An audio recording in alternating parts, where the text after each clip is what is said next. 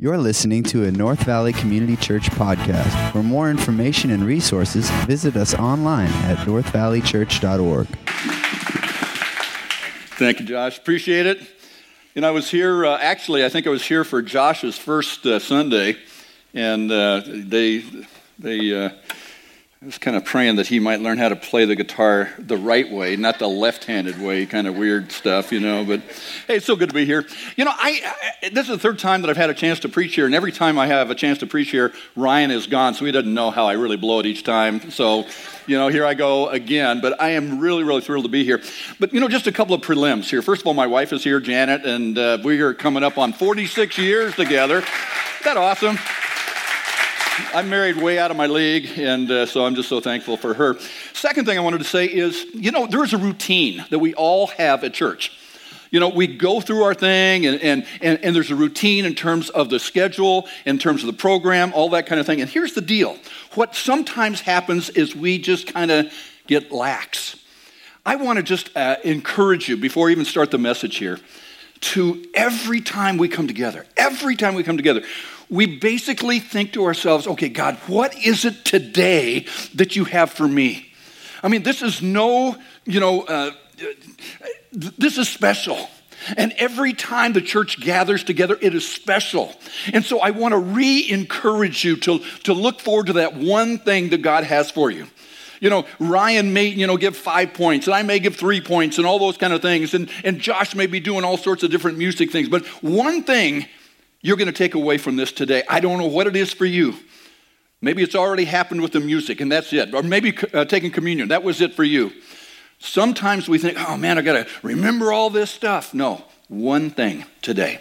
And as we finish up First Peter today, what a privilege I think it's really important that we really look at what was going on then and what can we do going forward for this. Jesus Christ, I believe, is the most significant life that ever lived or ever will live on earth. Amazing things. And Peter walked with Jesus. And so what we have in First Peter is literally Peter's uh, uh looking at Jesus' example for three to three and a half years and then pouring it out here in this letter we call First Peter.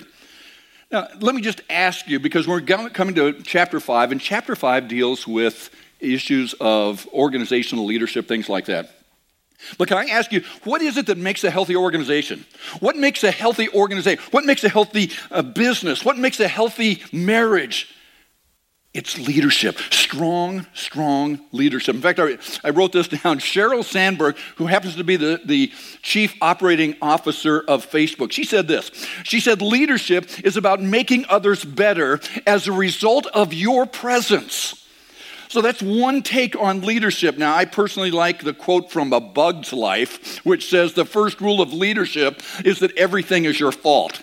So there's two extremes here on leadership. It's either all your fault or you're the one that's really making the difference in here. But I'll tell you, the very thing that makes a strong marriage, the very thing that makes a strong, healthy business, is the very thing that makes a strong, healthy church as well. And Peter really outlines this for us. It's strong leadership. As a matter of fact, I believe that most churches rise and fall directly related to the quality of leadership within the church.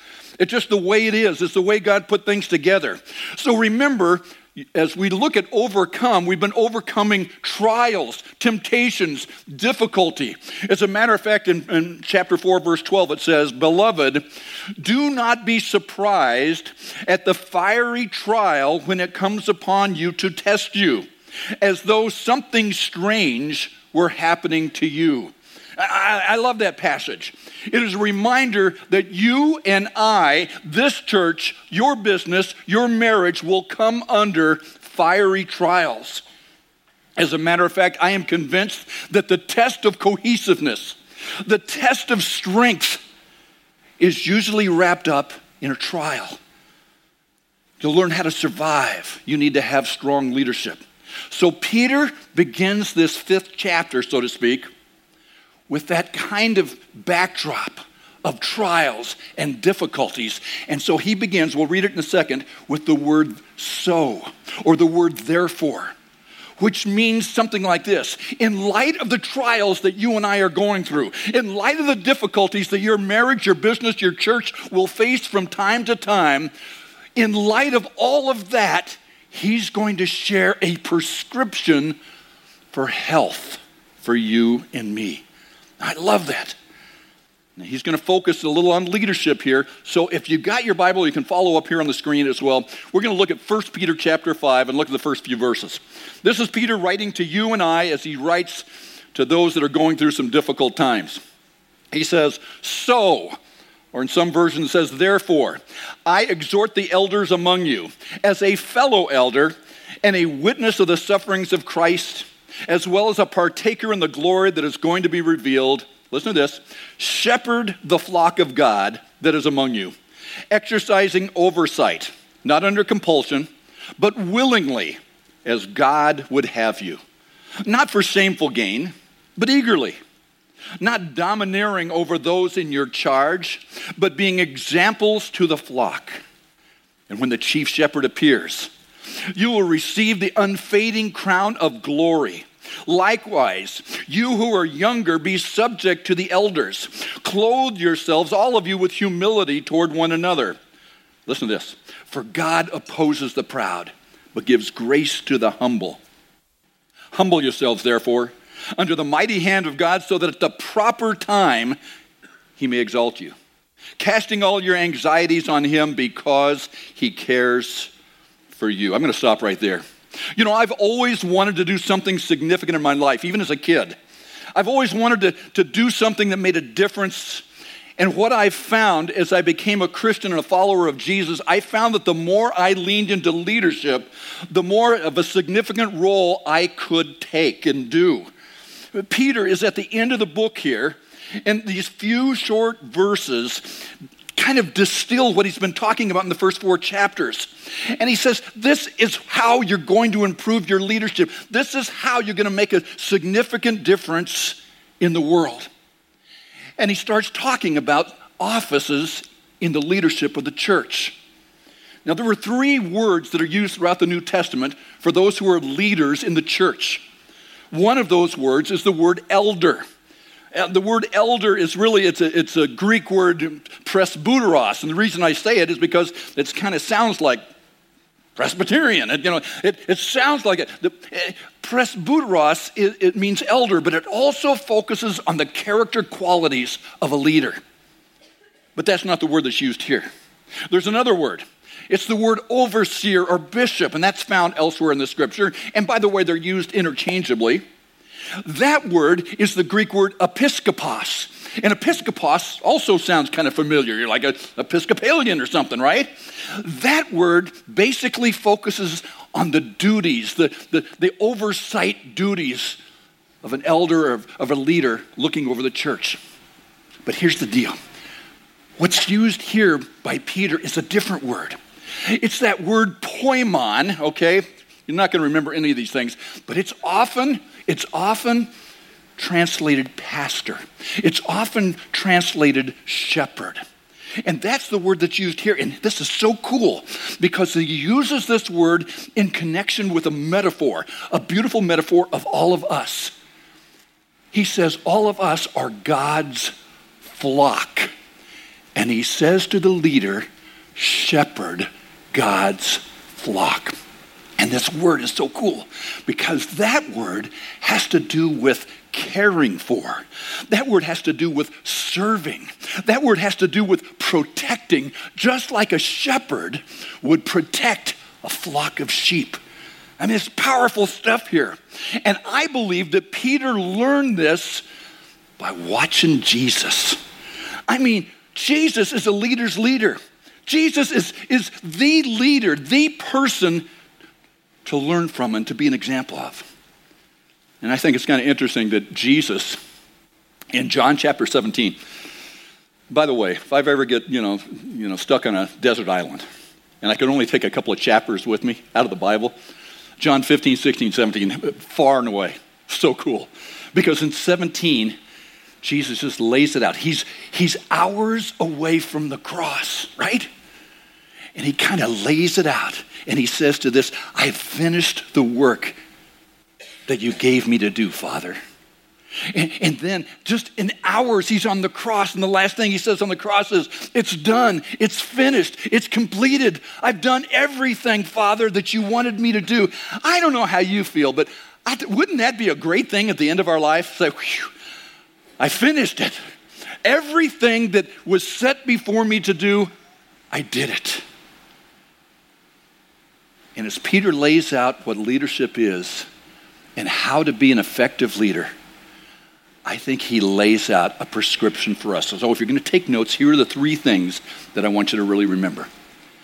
If you indeed want to lead like Jesus, okay, whether it's in the church, whether it's in your home, your family, your school, wherever it is, if you want to learn to lead like Jesus, number one, start serving. It almost sounds counter, counter uh, uh, intuitive, doesn't it? I mean, I'm a leader, I'm not going to serve. No, Jesus said it this way in Matthew 23, verse 11. He said, To be the greatest, you got to be a servant.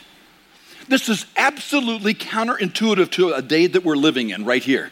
He's, it is so simple. It's clear. It's to the point. If I'm going to be a leader, a significant leader among the people that I hang out with and rub shoulders with, then I've got to serve. I've got to serve. The best and greatest impact that any person can have in this life is by serving them. Jesus said it's the greatest way to make a difference. It is the greatest way is by serving. And by the way, this fits into every situation that you find yourself in. Moms and dads, if you want to be a better and greater mom and dad, be a servant to your family. Bosses, managers, if you want to have a more productive, more effective company and so on, be a servant to those that you're leading. Young adults, you know, if you're looking forward to life and you're saying, I really want to make a huge quantum difference in this world, start serving. Roll up your sleeves. And if you want to be a great Christian, you want to be a great follower of Jesus Christ, then follow Jesus by being a servant. In the first part of 1 Peter, he talks about some of the people who are service in the church and, and, and, and so on. And so let me just say if serving is one of the components for, for being a leader, then write these things down. Number one, number one, choose desire over duty. Choose desire over duty. I think you'll find it in your notes there anyway. Peter wrote to these leaders, these shepherds, these, these elders, he said, serve, exercising oversight not under compulsion, but willingly. Okay, lean in here for a second. Duty never impacts anybody. It, it, it, just, it just doesn't. But willingness does. I want you to think about it. You want to have a significant impact on people. You want to change then your vocabulary of shoulds or ought to's to want to. This is huge.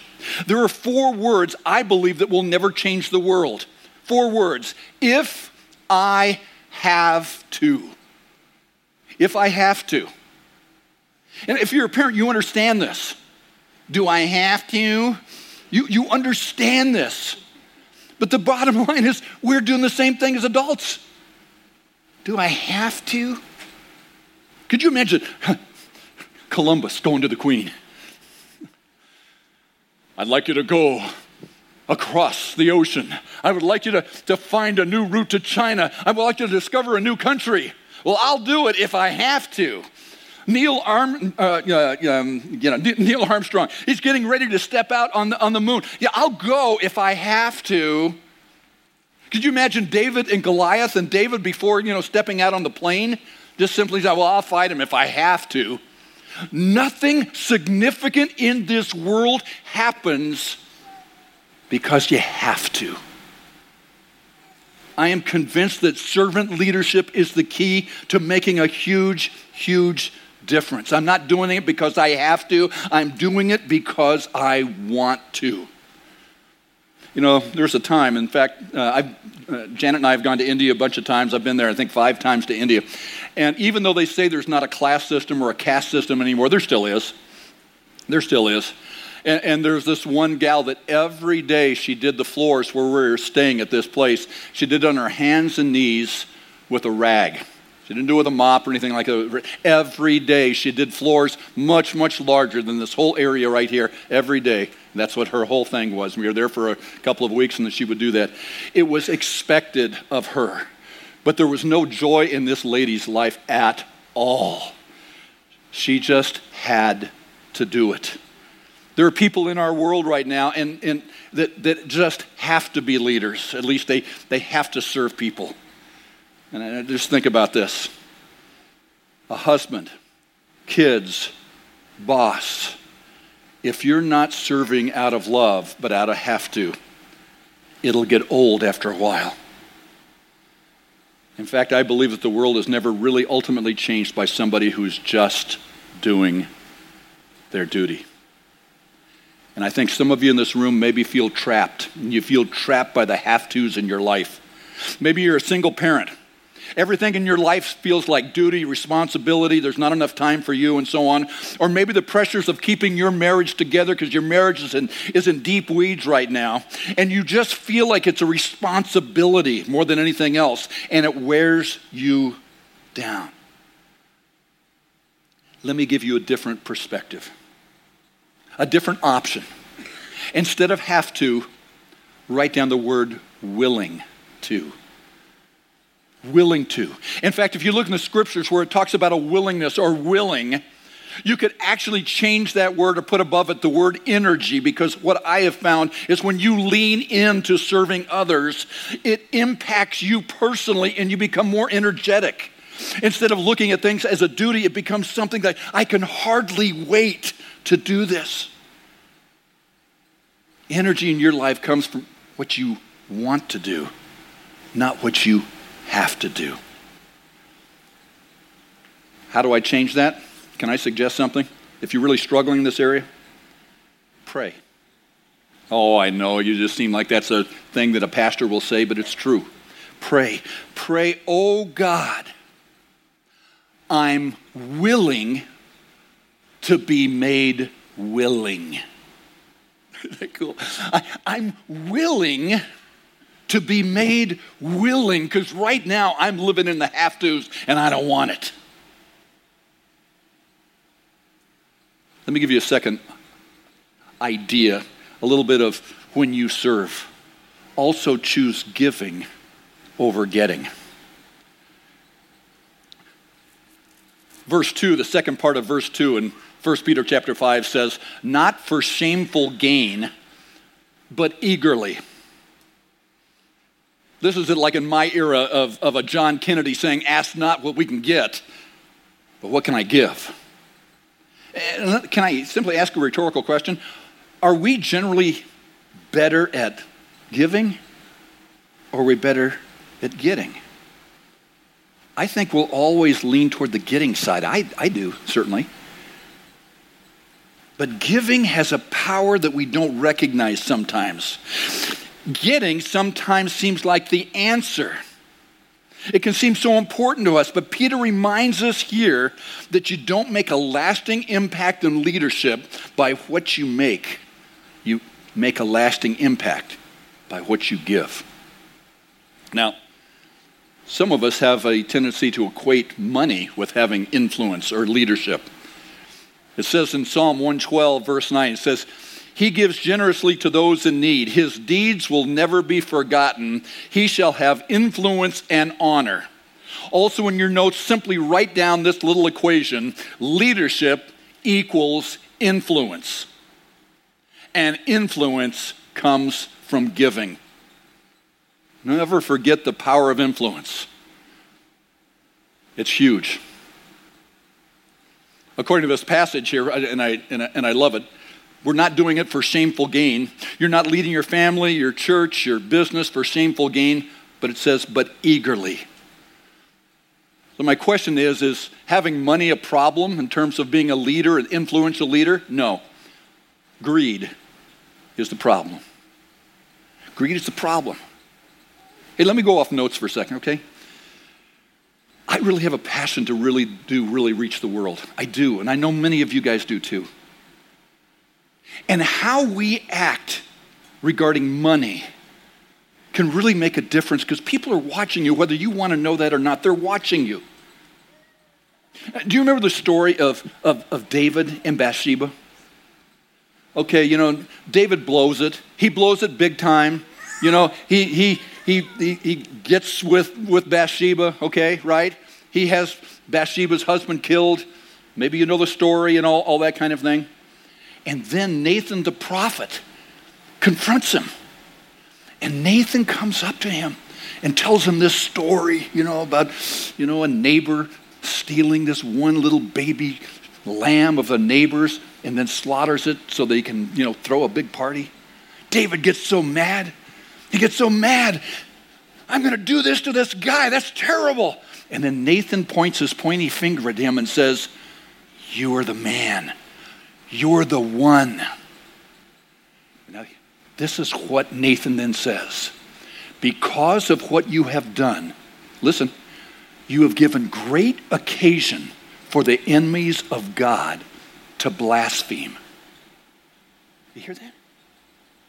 How you and I do life, positively or negatively, impacts other people.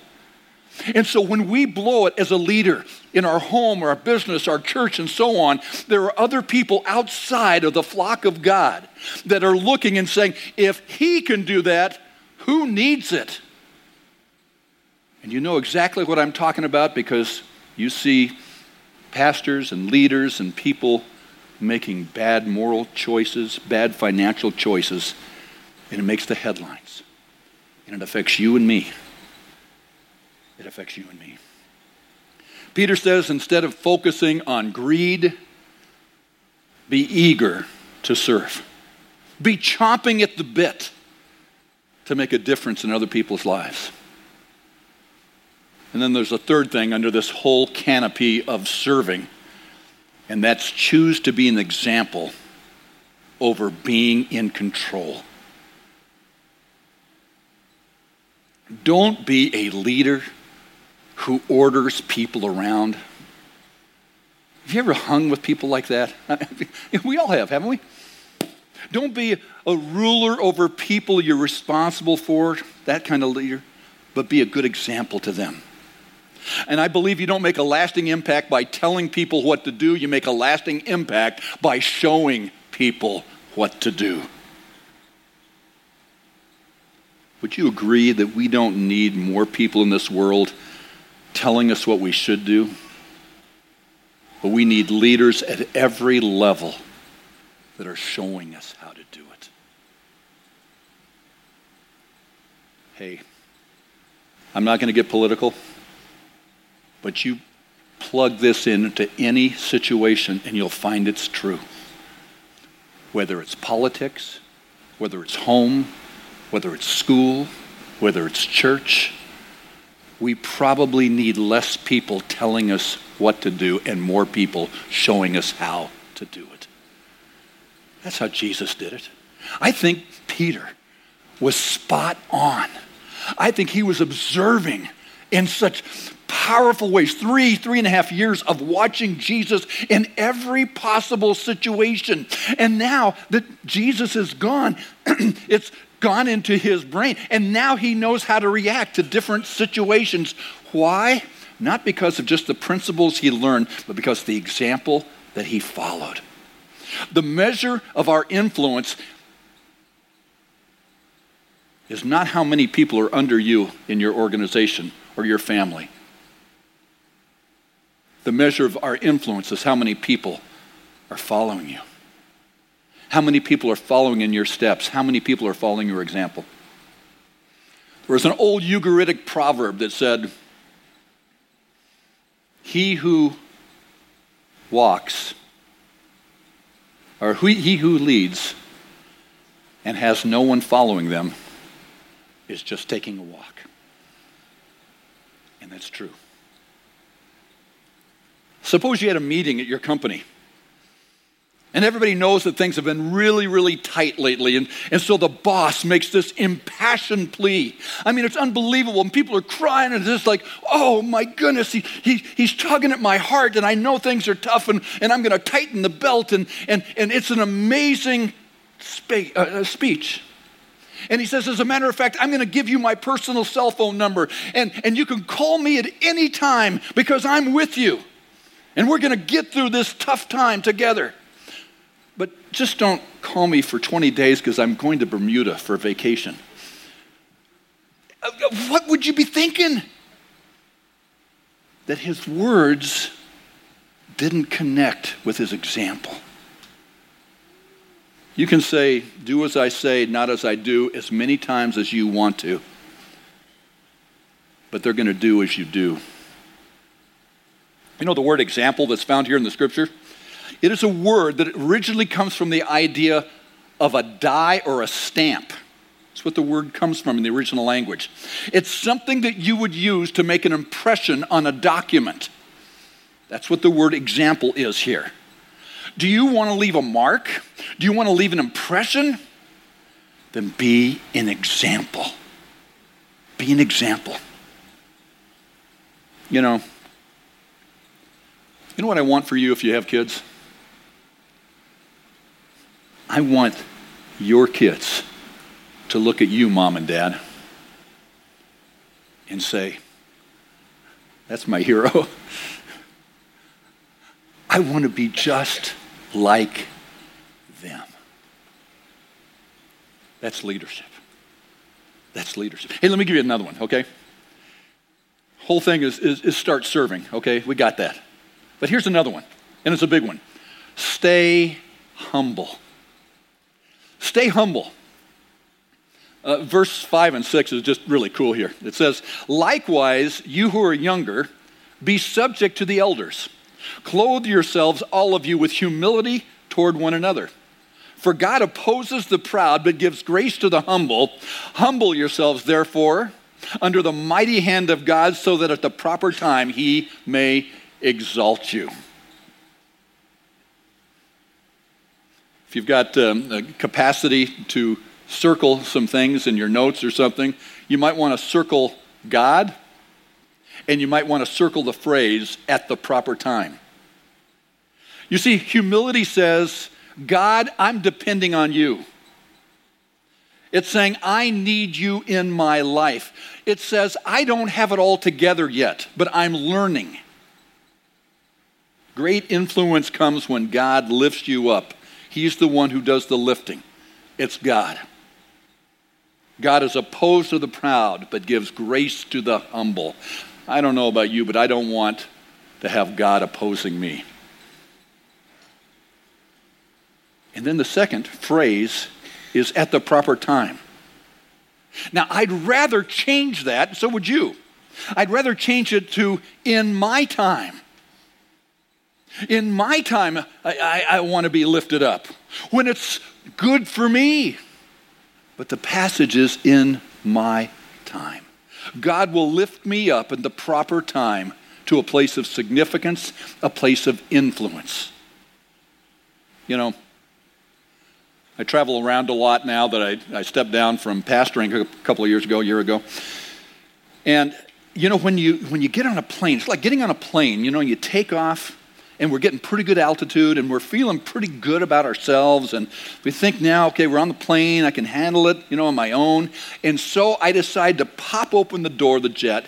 I step outside and i feel god's finally got me up to speed and i'll just keep going and i'll fly myself. As soon as i step out of that plane i drop like a rock. And i'm tempted to say god why did you let me down? This is this idea of stay in the jet, stay in an attitude of humility. Live in this attitude because it's then at the proper time that God will lift you up. I think that Peter learned this from, from Jesus. I, I'm convinced of it.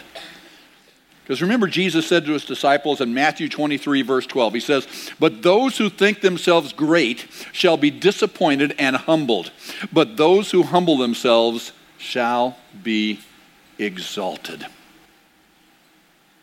Want to hear something interesting? Remember in John chapter 13? This is just hours before Jesus goes to the cross. And, and Jesus wants to do something, I think, pretty, pretty significant. Yeah, th- this is his last thing. You know, if, if you have last words to say, you know, maybe you're there on your deathbed or something, and your, your last words are very, very important. Jesus knows he's going to the cross. Jesus knows he's going to die. And so he's gathered everybody together.